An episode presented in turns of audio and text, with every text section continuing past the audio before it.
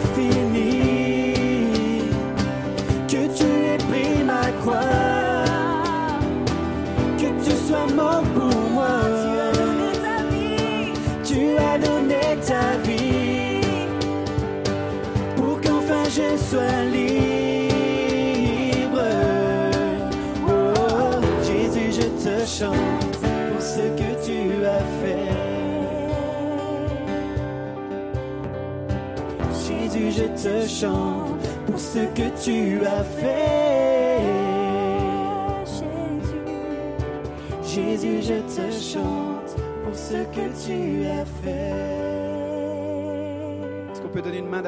au Seigneur?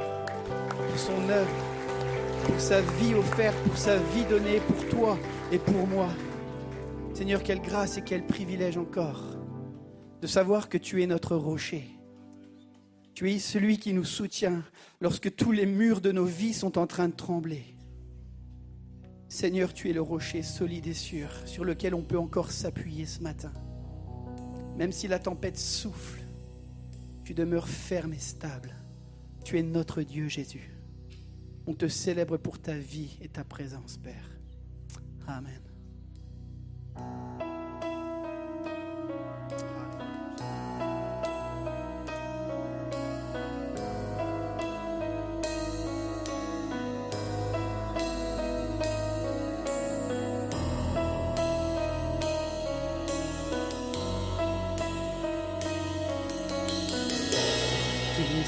Seul est mon espérance. Sa justice est mon assurance. Il est devant Dieu mon appui. Je n'en ai point d'autre.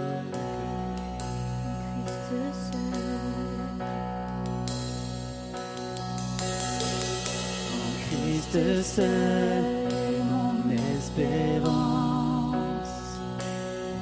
Sa justice est mon assurance.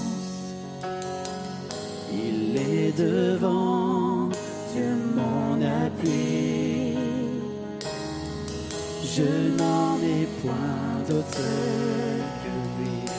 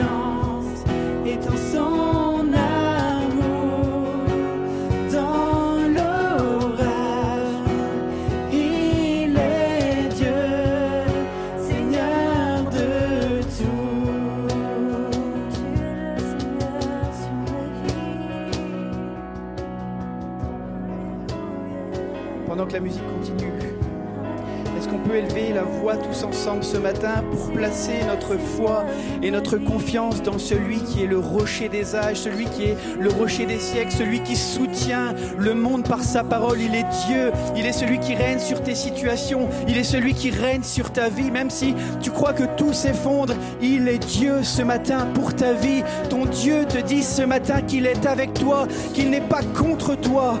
Place ta foi, qu'on élève la voix tous ensemble ce matin, qu'on déverse nos cœurs dans la présence de celui qui est Dieu. Il nous aime d'un amour fou, il nous aime d'un amour extravagant. Il est ce Dieu qui est au contrôle de tout. Il n'est pris au dépourvu par rien ce matin. Crions-le, chantons-le. Il est Dieu sur nos situations, il est Dieu sur nos vies. À toi la gloire Jésus. Alléluia.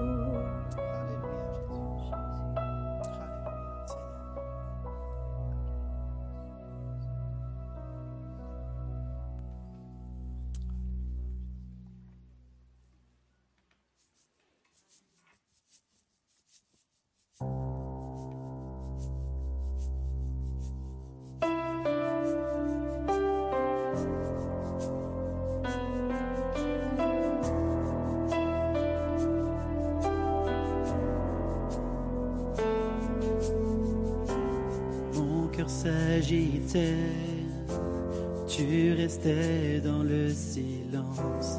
Je frappais le vent, tu veillais avec patience. Je veux lâcher prise, viens briser mes résistances. Je deviens meilleur quand je m'abandonne. Je ne vis Je choisis de te suivre. Je ne vis plus pour moi. Sans relâche ici-bas. Je ne vis que pour toi.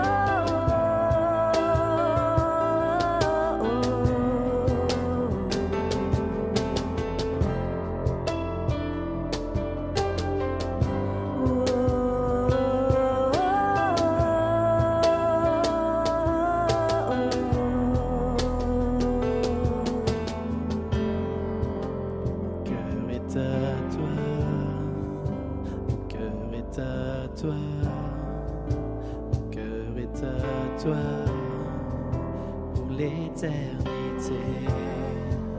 Mon cœur est à toi, mon cœur est à toi, mon cœur est à toi pour l'éternité.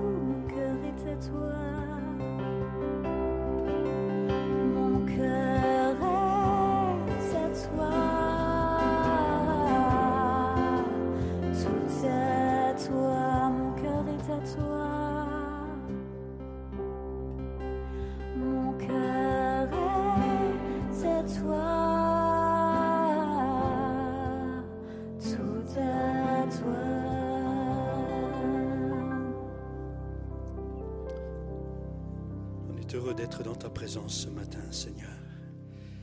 Heureux de pouvoir nous ressourcer à travers des chants, de la prière.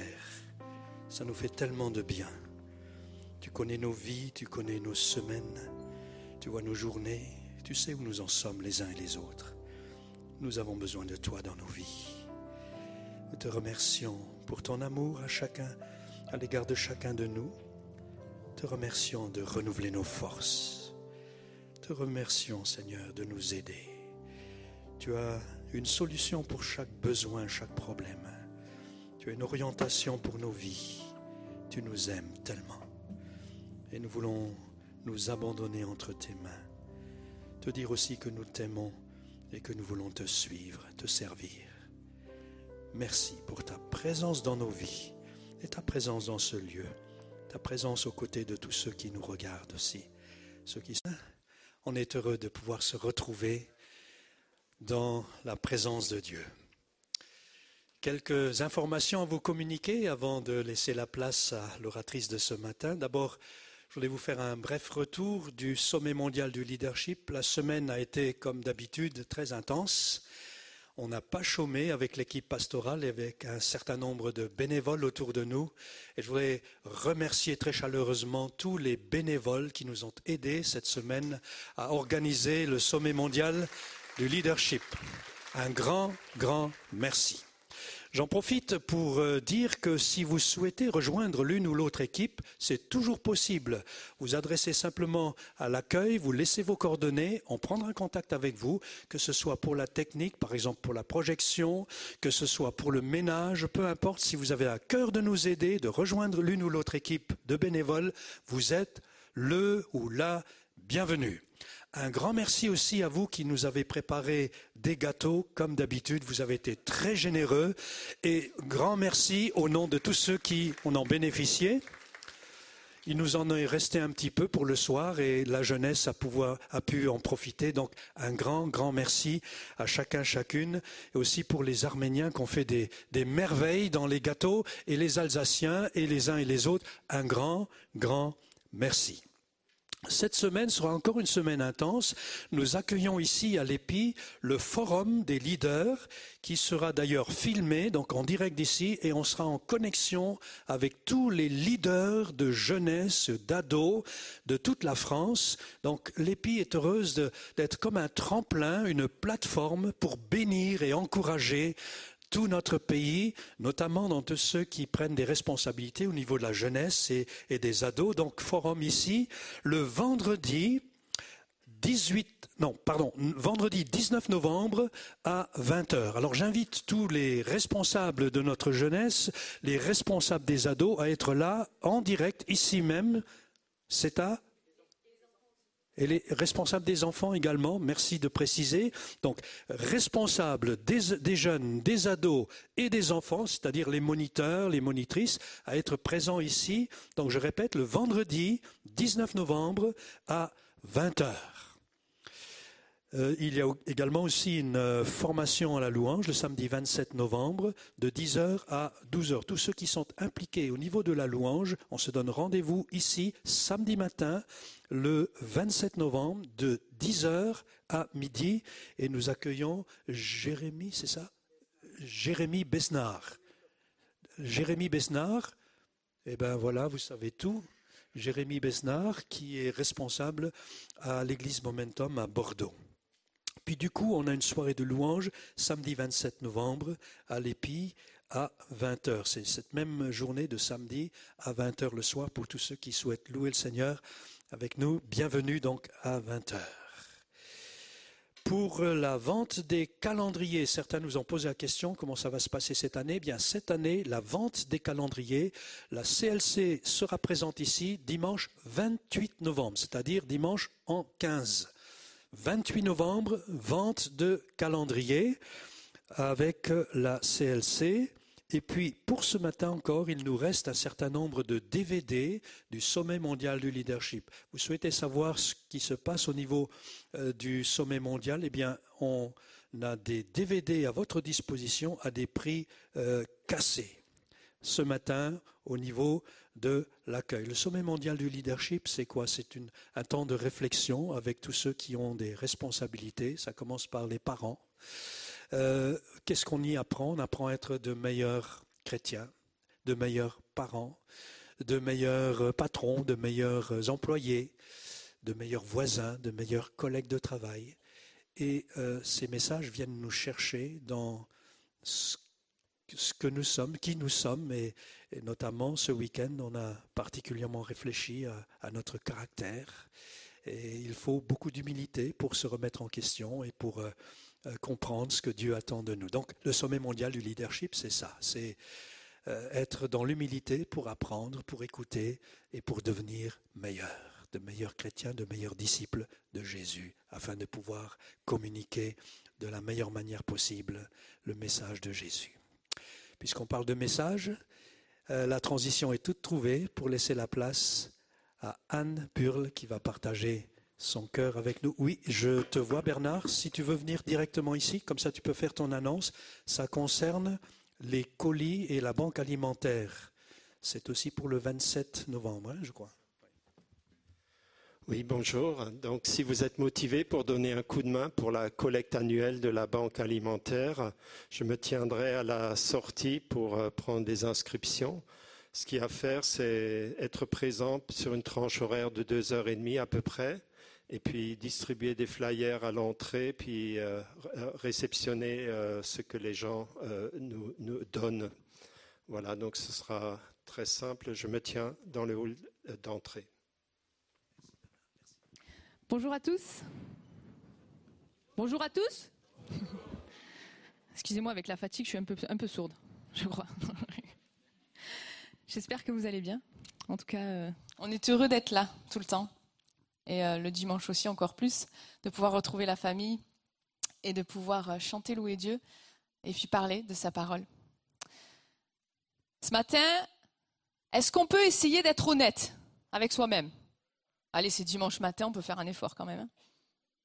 Je pense que on a tous une part de nous d'égoïsme plus ou moins importante, qui parfois elle se manifeste de temps en temps, et parfois elle est tout le temps là. Et nous allons voir grâce au texte biblique les dégâts que l'égoïsme peut engendrer, mais aussi comment nous pouvons le gérer. Et avant de commencer, on va regarder une petite vidéo.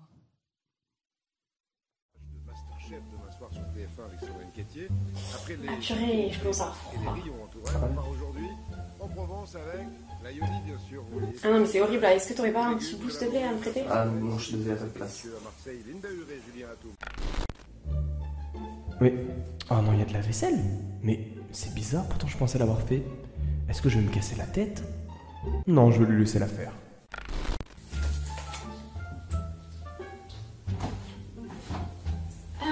Je voulais te raconter euh, l'autre fois. Ah, mais tu manges des bonbons Tu m'as pas dit que ça en avais acheté Ouais, je les ai achetés, tu pour, euh, pour que ça fasse mieux pour la lecture. Ah, c'est trop cool. Du coup, je peux en, je peux en avoir hmm, C'est pour la lecture. Ah, bah super, merci de penser à moi. Non. Alex, je suis désolée de te déranger, mais en fait, j'aurais absolument besoin de ton ordi. Tu pourrais me le prêter, s'il te plaît, c'est pour mes cours.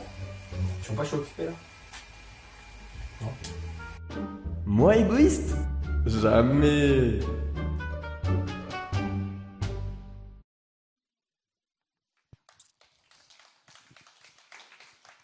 Merci beaucoup à ceux qui ont fait la vidéo. On a des talents dans l'église, hein, et pas que chez les jeunes, je vous le dis. Alors la vidéo nous montre une personne qui ne partage pas, vous l'avez compris, et garde tout pour elle. Mais l'égoïsme est bien plus que le non-partage des choses. L'égoïsme, pardon, c'est un attachement excessif à soi-même qui fait que l'on recherche exclusivement son plaisir et son intérêt personnel. Dans égoïsme, vous retrouvez le mot égo, qui signifie je, moi. Il s'agit donc de quelqu'un qui fait constamment référence à soi. Une personne égoïste pense à elle en premier et ignore les besoins des autres, trop occupée à ne voir que son intérêt. Ça l'occupe déjà pas mal. Il n'est donc pas facile de vivre avec une personne égocentrique. Elle exige constamment les compliments et le soutien des autres.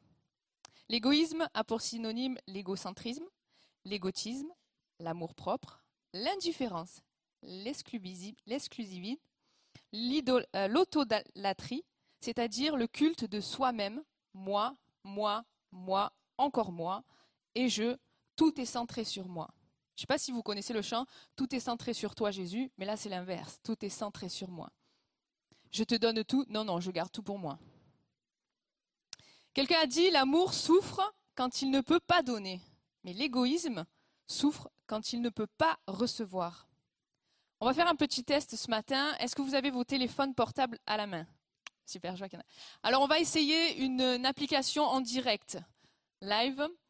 Et il va falloir, voilà, vous allez sur le site menti.com et vous mettez le code qui est affiché à côté. Et vous répondez à cette question combien de fois il y a égoïste dans la Bible? Le mot égoïste dans la Bible. On va voir si ça marche. Si au bout de deux heures, ça. Ah Ok, ça marche, ça fonctionne. Allez-y, répondez. Je pense que même les internautes, vous pouvez répondre aussi, vous pouvez y aller. Alors on a déjà quelques réponses, deux réponses qui disent que c'est de 30 à 100 fois. Ah, ok, ok, ok, ok. Ah. Allez, je laisse encore quelques petites secondes. Eh ben,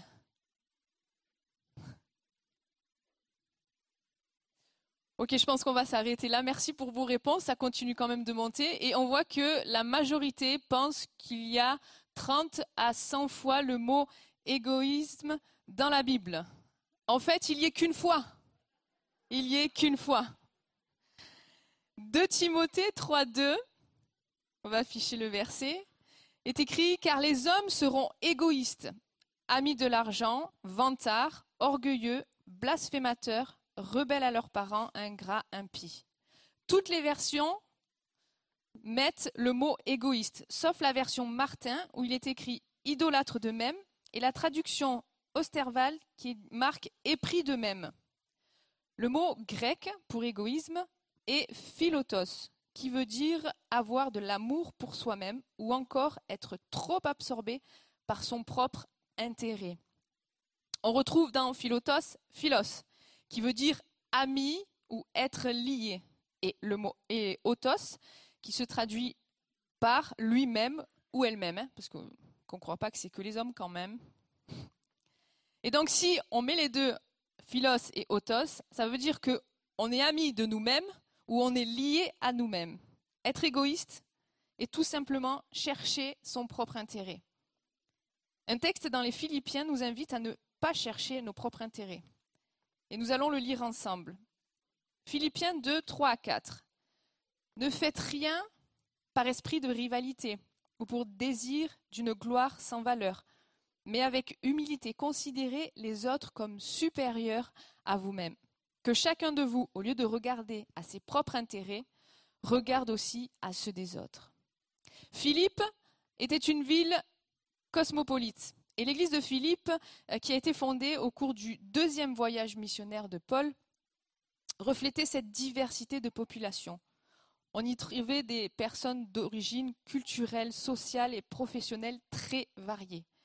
Il y avait des personnes riches, il y avait des esclaves, il y avait des gardiens de prison, il y avait des non-juifs. Et moi, je pense qu'elle nous fait penser à l'église de l'Épi, non? Qu'est-ce que vous en pensez? Il y a un peu de tout, des grands, des petits. Et c'est vers 61 avant Jésus-Christ, après Jésus-Christ, pardon, que euh, Paul est emprisonné à Rome et qu'il écrit la lettre aux Philippiens. Il attire leur attention sur les mots qui menacent l'Église. Il les met en garde contre l'égoïsme, les préjugés ou encore la jalousie présente dans l'Église. En fait, là, du coup, je crois que ce n'est pas l'Église de l'Épi. Non, nous, on n'est pas comme ça. ça. Comment peut-on caractériser l'égoïsme? Car comme je l'ai dit tout à l'heure, la première chose qui nous vient à l'esprit quand on parle d'égoïsme, c'est le non-partage. C'est garder pour soi. On va reprendre nos téléphones et on va répondre à la deuxième question. Pouvez-vous me donner des exemples qui caractérisent l'égoïsme? Qu'est-ce que pour vous l'égoïsme? Vous inquiétez pas, ça va arriver. Allez-y, alors là, vous répondez. Euh, les mots vont apparaître. Moi, ok, vous êtes pas mal. Garder pour soi mes intérêts. Je. Penser qu'à soi.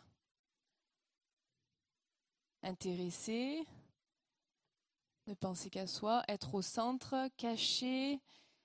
Amour excessif de soi. Penser qu'à moi. J'essaie de lire au fur et à mesure, hein, ça fait ça des fils. ne penser qu'à soi. Ok, être au centre. Il y a toujours le moi, le soi, toujours le centre, mes intérêts. Ça fuse, hein. ne partage pas, j'ai envie. Pas mal, pas mal, pas mal. Moi d'abord. Ok. Et il est écrit au verset 3, dans Philippiens, ne fais rien par esprit de rivalité. Rivaliser avec quelqu'un, c'est être en concurrence, chercher à être égal, voire même supérieur à l'autre montrer que je suis le meilleur ou la meilleure. Souvent, quand on rivalise, on le fait aux dépens des autres.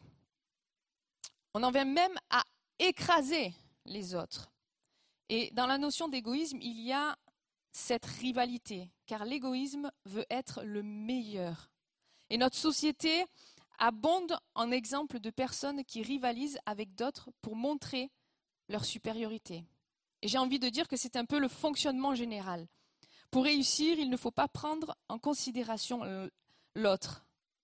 Et l'exemple biblique le plus parlant, celui qu'on parle du début jusqu'à la fin, j'ai envie de dire, c'est celui de Satan, qui a voulu être comme Dieu, voire même supérieur. On connaît la suite, il est devenu le tentateur, et dans sa chute, il veut en faire tomber d'autres pour rivaliser avec le royaume de Dieu. Rivaliser égoïstement a des conséquences sur notre prochain. On ne le considère plus pour ses dons, on ne le considère plus pour ses qualités, mais on le voit comme un sujet de concurrence. On ne le valorise pas en devenant son rival, mais au contraire, on le dévalorise. On oublie que l'être humain avec lequel on rivalise, c'est aussi ben, une créature de Dieu. Et même si cette personne n'a pas fait la démarche de s'approcher de Dieu, il reste quand même la créature de Dieu. Et là, je pense au verset dans Marc 8, 36 à 37. Si une personne gagne toutes les richesses du monde, mais si elle perd sa vie, à quoi cela lui sert-il? La rivalité peut nous conduire à vouloir tout posséder pour être sûr qu'on soit le premier et que personne ne soit au-dessus de nous. Mais sincèrement, à quel prix? Celui de ne pas prendre en compte la veuve et l'orphelin? Celui de dépouiller les pauvres pour s'enrichir? Et une fois que je pense à être le meilleur ou la meilleure et le premier, bah, je pense qu'on va vite s'ennuyer, parce qu'on risque de se retrouver seul. Centré sur toi, à un moment donné, on ne voit plus les autres. Hein. Essayez de faire l'exercice de se centrer sur le nombril. Vous verrez plus personne. Et la suite du verset dit encore par désir d'une gloire sans valeur, au-delà du fait de vouloir être le premier ou la première, le meilleur ou la meilleure, l'égoïste se met souvent en avant. Moi, je, comme on l'a vu tout à l'heure de tout ce que vous avez dit. Il parle souvent ou tout le temps de lui ou de elle. Il se met en valeur et met en valeur tout ce qu'il sait faire ou comment il agirait, car il est le meilleur. Le désir d'une gloire sans valeur se caractérise ben, bien sûr par l'orgueil. Et on peut prendre là l'exemple de la parabole du pharisien et du publicain dans Luc 18, versets 11 à 12. Le pharisien debout faisait cette prière en lui-même. Ô Dieu, je te remercie de ce que je ne suis pas comme les autres hommes, les autres femmes, je ne sais pas s'il l'a dit, mais qui sont voleurs, injustes, adultères, ou même comme ce collecteur d'impôts. Je jeûne deux fois par semaine et je donne la dîme de tous mes revenus. Et là, je ne sais pas si vous faites attention en regardant ou en lisant ce verset. Dans une autre version, il est écrit qu'il se met devant. Mais là, le fait de se mettre devant tout le monde, c'est que en fait, il ne veut pas se cacher et il veut se montrer en disant moi je. Et en plus de ça, de se mettre en avant, il se permet de poser un jugement. Il se permet de critiquer. Regarde, moi je ne suis pas comme eux, regarde lui. Regarde ce qu'il fait, il est voleur, il est injuste, il parle mal. Il s'habille mal le dimanche matin, il vient pas le dimanche matin, je ne l'ai pas vu de 15 jours, je ne l'ai pas vu de 3 mois, etc. Et nous savons combien la critique et le jugement peuvent détruire les personnes autour de nous. Là encore, nous ne faisons pas du bien à notre prochain. La personne égoïste, pour se mettre en avant, parle d'elle, et quand vous venez pour lui parler, pour lui apporter quelque chose qui vous travaille dans votre cœur.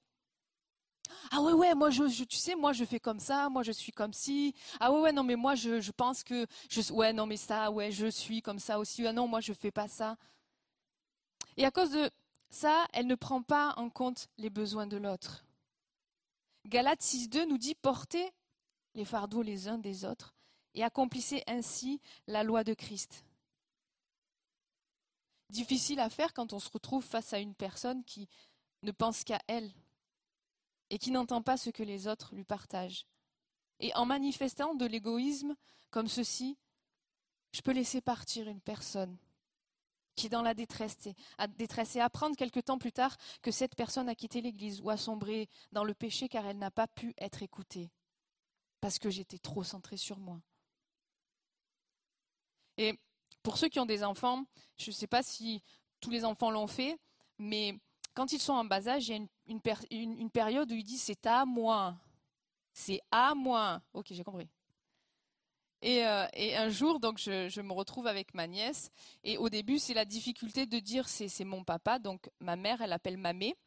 Et c'est ma maman quand même. Donc c'est... Et je lui dis mais c'est ma maman. Non, c'est ma mamé. Je dis ok, mais elle est à moi. Non, elle est à moi. Et quand j'ai voulu essayer de prendre ma mère dans les bras et dire c'est ma maman, elle me poussait non, c'est à moi, c'est à moi. Et parfois on ne partage pas. On veut garder pour soi. Mais dans le fait de partager, des fois on se dit bon allez c'est bon, je suis pas égoïste, je partage. Mais on garde la meilleure part pour nous et on donne la plus mauvaise à l'autre. Ok, on a partagé, j'avoue. On dit de ma grand-mère paternelle qu'elle aurait donné sa chemise, et c'est vrai, elle aurait donné sa chemise si quelqu'un avait besoin, et mes parents sont pareils. Et là, je vous partage une expérience où euh, mes parents, ils ont un poulailler, bon, des poules, des lapins, ils ont le potager tout l'été. Et je dois vous avouer, je vous confesse, je suis très friande de produits frais, surtout quand euh, on a sué pour les faire et tout. Et euh, je suis encore plus friande des œufs frais. Et ma mère, elle le sait, donc elle me prépare des fois les, les œufs et tout. Et puis à un moment, il arrive où il y a une période, les poules, elles pondent un peu moins. Donc il y a un peu moins d'œufs. Et là, euh, je vois qu'elle prépare euh, des, des boîtes. C'était pas pour moi, c'était pour mon frère et ma belle-sœur. Et d'un coup, je fais Oh oh Et moi? Je veux dire, ils habitent pas loin de toi. Moi, j'habite pas, j'habite trop loin. Enfin, et d'un coup, je me suis sentie. J'étais vraiment égoïste. Là, à ce moment, je vous assure, si j'avais pu prendre tous les œufs et les cacher, je ne sais pas quoi faire, mais les garder pour moi, je les aurais fait. Mais et la personne égoïste ne prend pas en compte l'autre, en fait. Et je me dis que, au-delà du fait de ne pas vouloir partager, elle ne permet pas à l'autre personne de bénir les autres. Est-ce que parfois, à cause de notre égoïsme, nous ne faisons pas barrière à des personnes pour qu'ils puissent bénir les autres pour qu'ils puissent être des instruments entre les mains de Dieu pour le bien de l'Église? Parfois, je me demande si ce n'est pas égoïste de garder le trésor que Dieu a mis dans notre cœur. Après tout, moi je suis sauvée, c'est bon. Hein. J'ai dit oui. Et je vais peut-être aller plus loin et certains peuvent penser que j'exagère, mais n'est-ce pas égoïste de ne pas faire profiter l'Église de tes dons et de tes qualités, de nos dons et de nos qualités?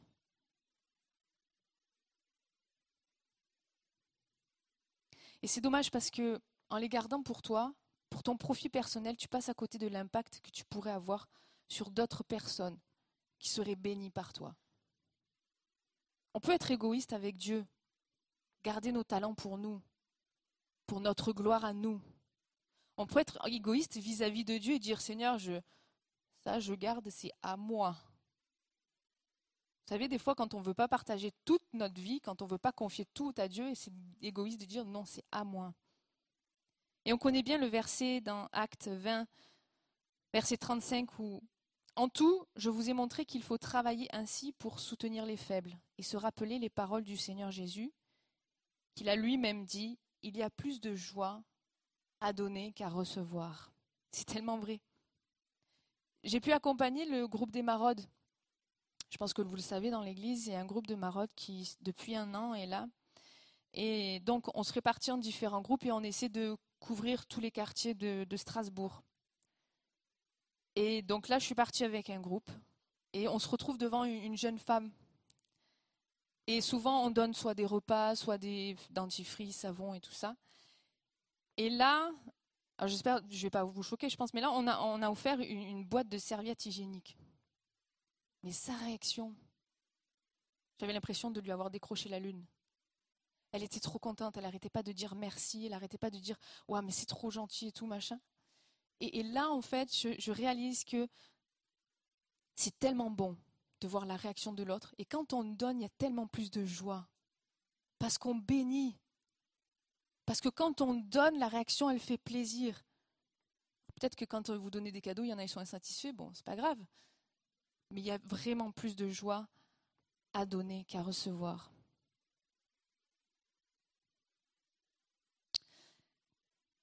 Souvent, quand on oublie le moi-je et qu'on fait passer les besoins des autres avant les nôtres, on est reboosté par le fait de donner. Et c'est vrai, bien que là, pour les marottes, j'étais super contente d'y aller. Mais là, les batteries, elles étaient hyper chargées. Et à chaque fois, je me repassais ce, moment dans ma tête et ça me redonnait la joie. L'égoïsme pousse à croire que quelque part, on ne connaît pas notre identité. Notre identité, on en parle souvent de ça. C'est tellement important de découvrir notre identité d'enfant de Dieu. Cette identité où finalement chacun a sa place et où l'égoïsme s'efface. Alors comment y remédier ou comment le gérer? Paul donne la solution dans Philippiens 2.3, mais avec l'humilité considérez les autres supérieurs à vous-même. Pour arriver à remédier à l'égoïsme, soyons humbles.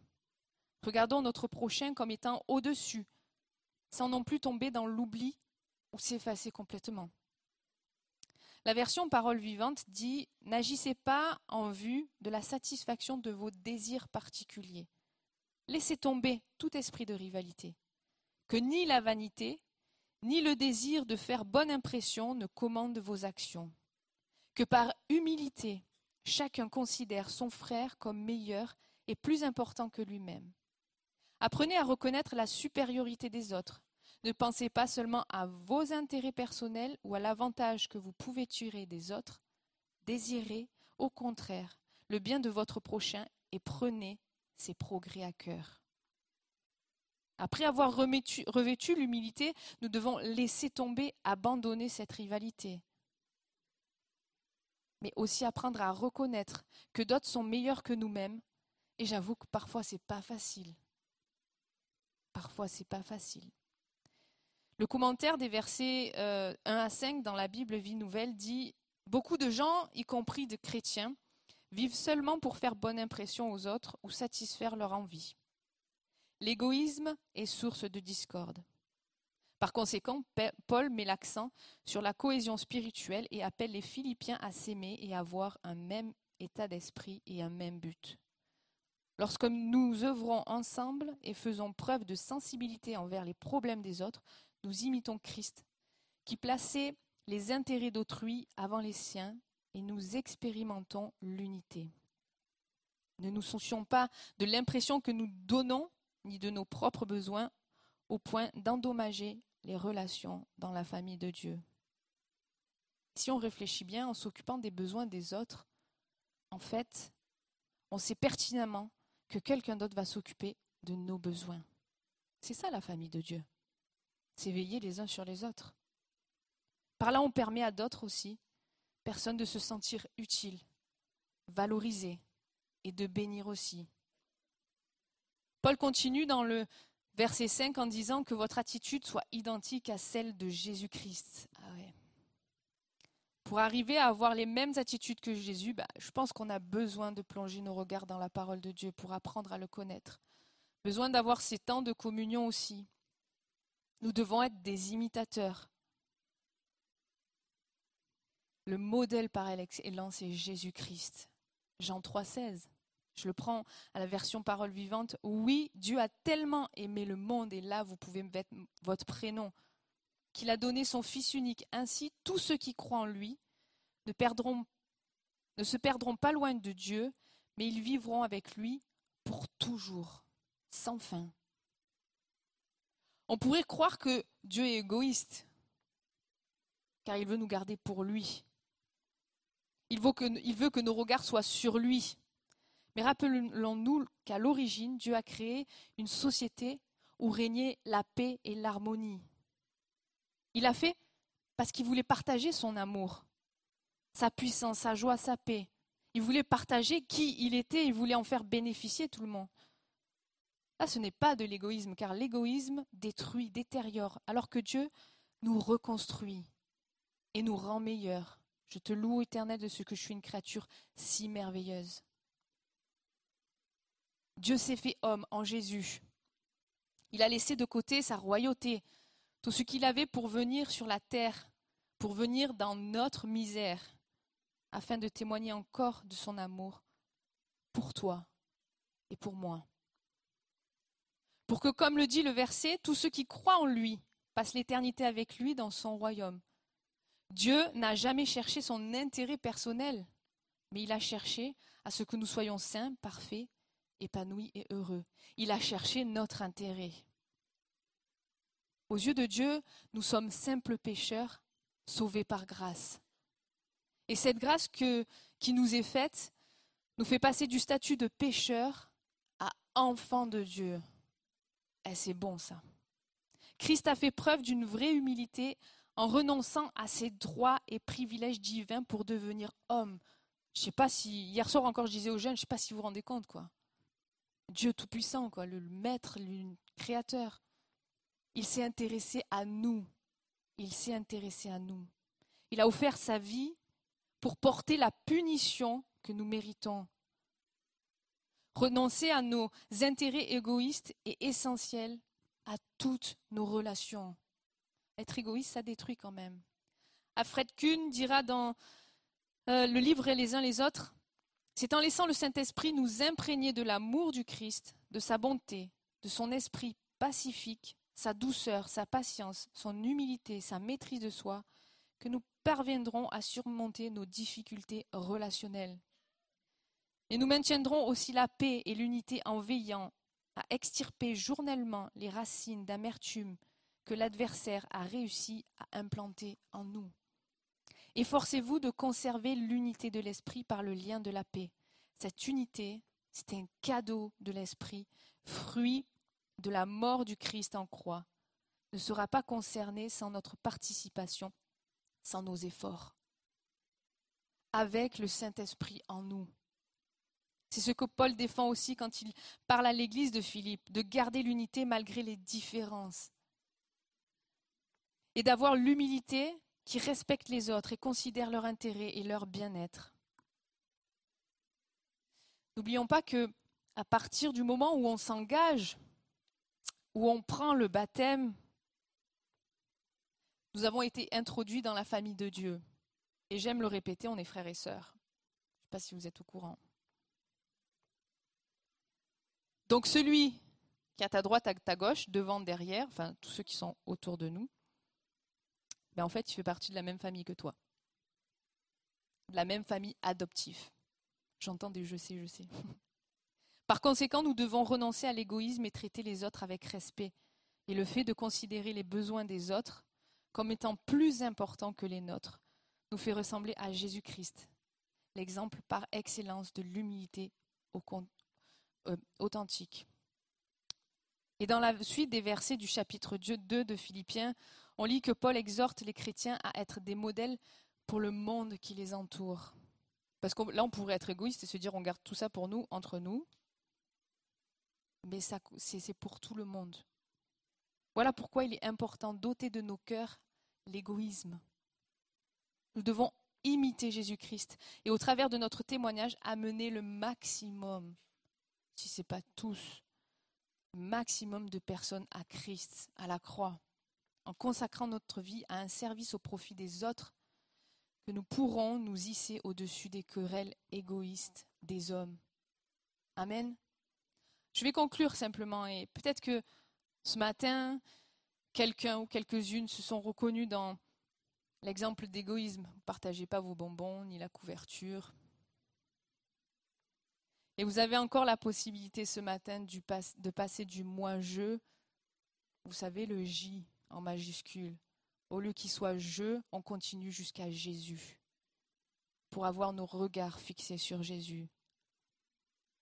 Et pour ceux et celles qui n'ont pas fait encore le pas d'accepter que Jésus est venu sur terre pour vous, soyez pas égoïstes.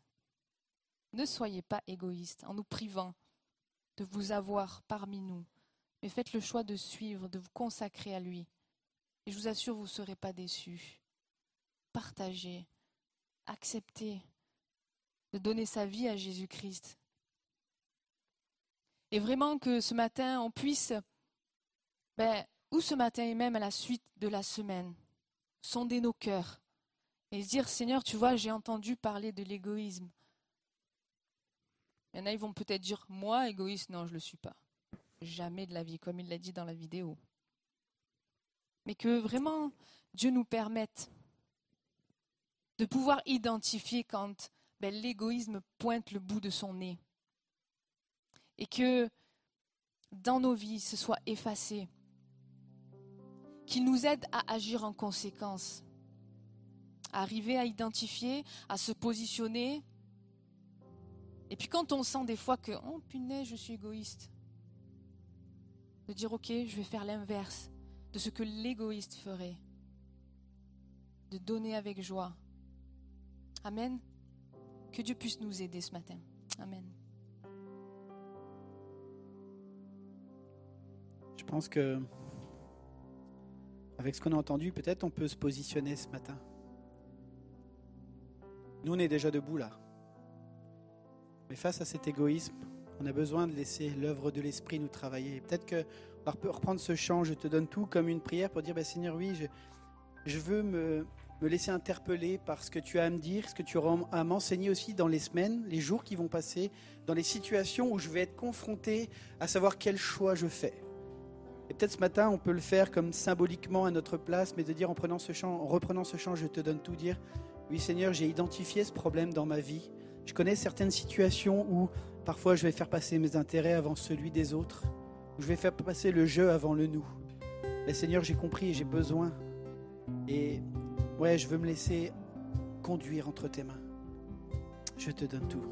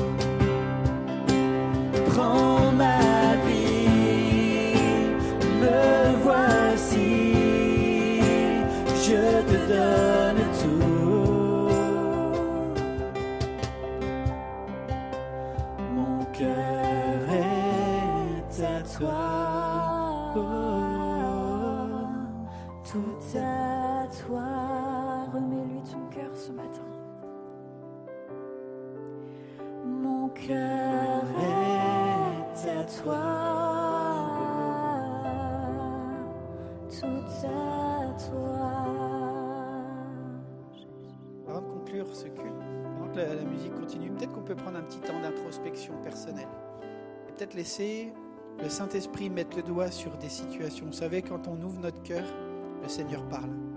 Et je crois qu'il peut faire remonter en vous des situations, des, des endroits.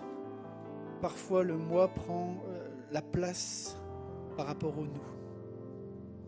Et simplement dans le secret des cœurs, alors qu'on est juste nous face à Dieu.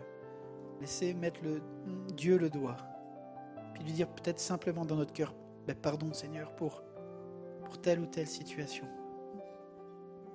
Pardon parce que j'ai pas été correct avec mon épouse. Pardon parce qu'avec mon fils, j'ai pas une attitude correcte dans telle situation. Ça peut être toutes sortes de choses.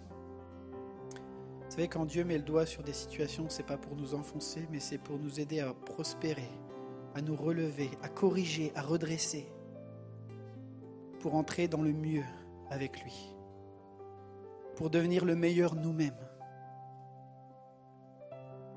L'évangile, ce n'est pas la négation de soi, c'est de corriger le moi corrompu par le péché, afin de devenir le meilleur moi, celui qui prend intérêt aux autres, qui prend intérêt à la communauté, qui prend intérêt à la ville, qui prend intérêt au pays dans lequel je suis, où les intérêts collectifs passent avant mes intérêts personnels, mes envies, mes, mes décisions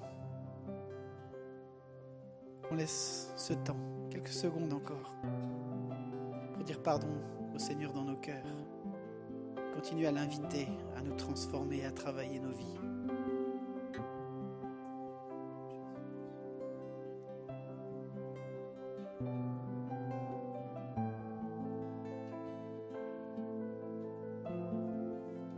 Seigneur, on te remercie pour ta parole ce matin.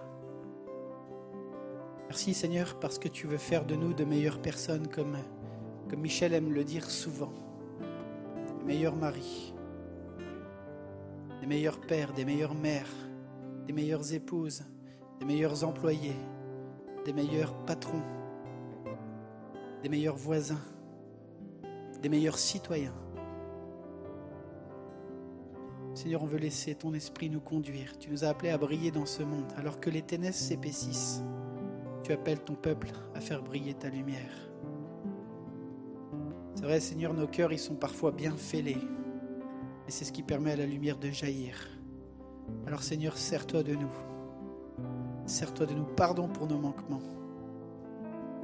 Pardon toutes les fois où le je prend la place sur le nous.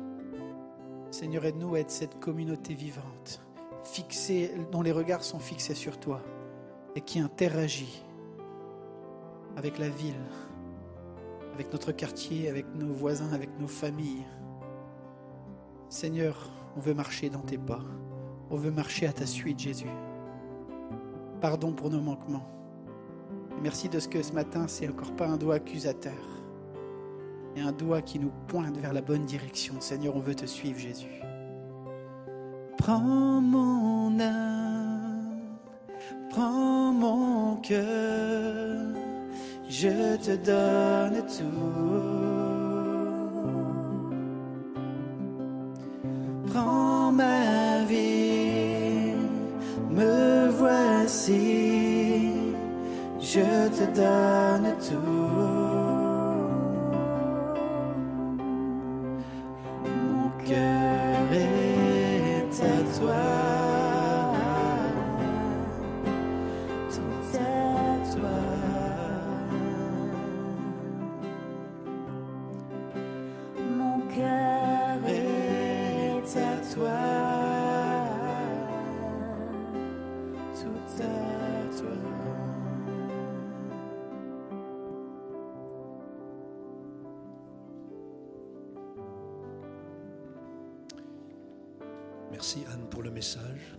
À l'équipe de louange de nous avoir conduits dans ce temps.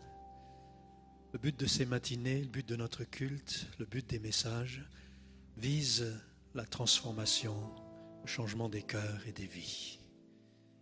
Et je crois que le Seigneur est intéressé par faire de nous de meilleurs chrétiens, ceux qui ressemblent à Jésus pour le faire connaître. Merci vraiment à chacun et chacune pour votre participation. On vous souhaite un bon dimanche, un bon temps autour des tables à midi. Et je pense qu'il y aura des sujets intéressants de discussion. Laissons-nous travailler. Vous savez, il faut qu'on fasse quelque, quelque chose des messages que nous entendons. Les statistiques nous disent que si au bout de trois jours, vous ne faites rien à partir de ce que vous avez entendu, c'est juste un message supplémentaire.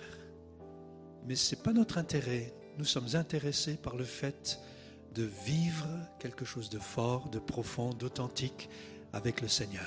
Dieu est intéressé par une transformation de nos vies. Et l'évangile, c'est une transformation des cœurs et des vies. Donc, soyez bénis. Vous qui êtes sur Internet, soyez bénis. On vous souhaite un, un bon dimanche, une bonne semaine et on vous dit à la semaine prochaine. Que Dieu vous bénisse.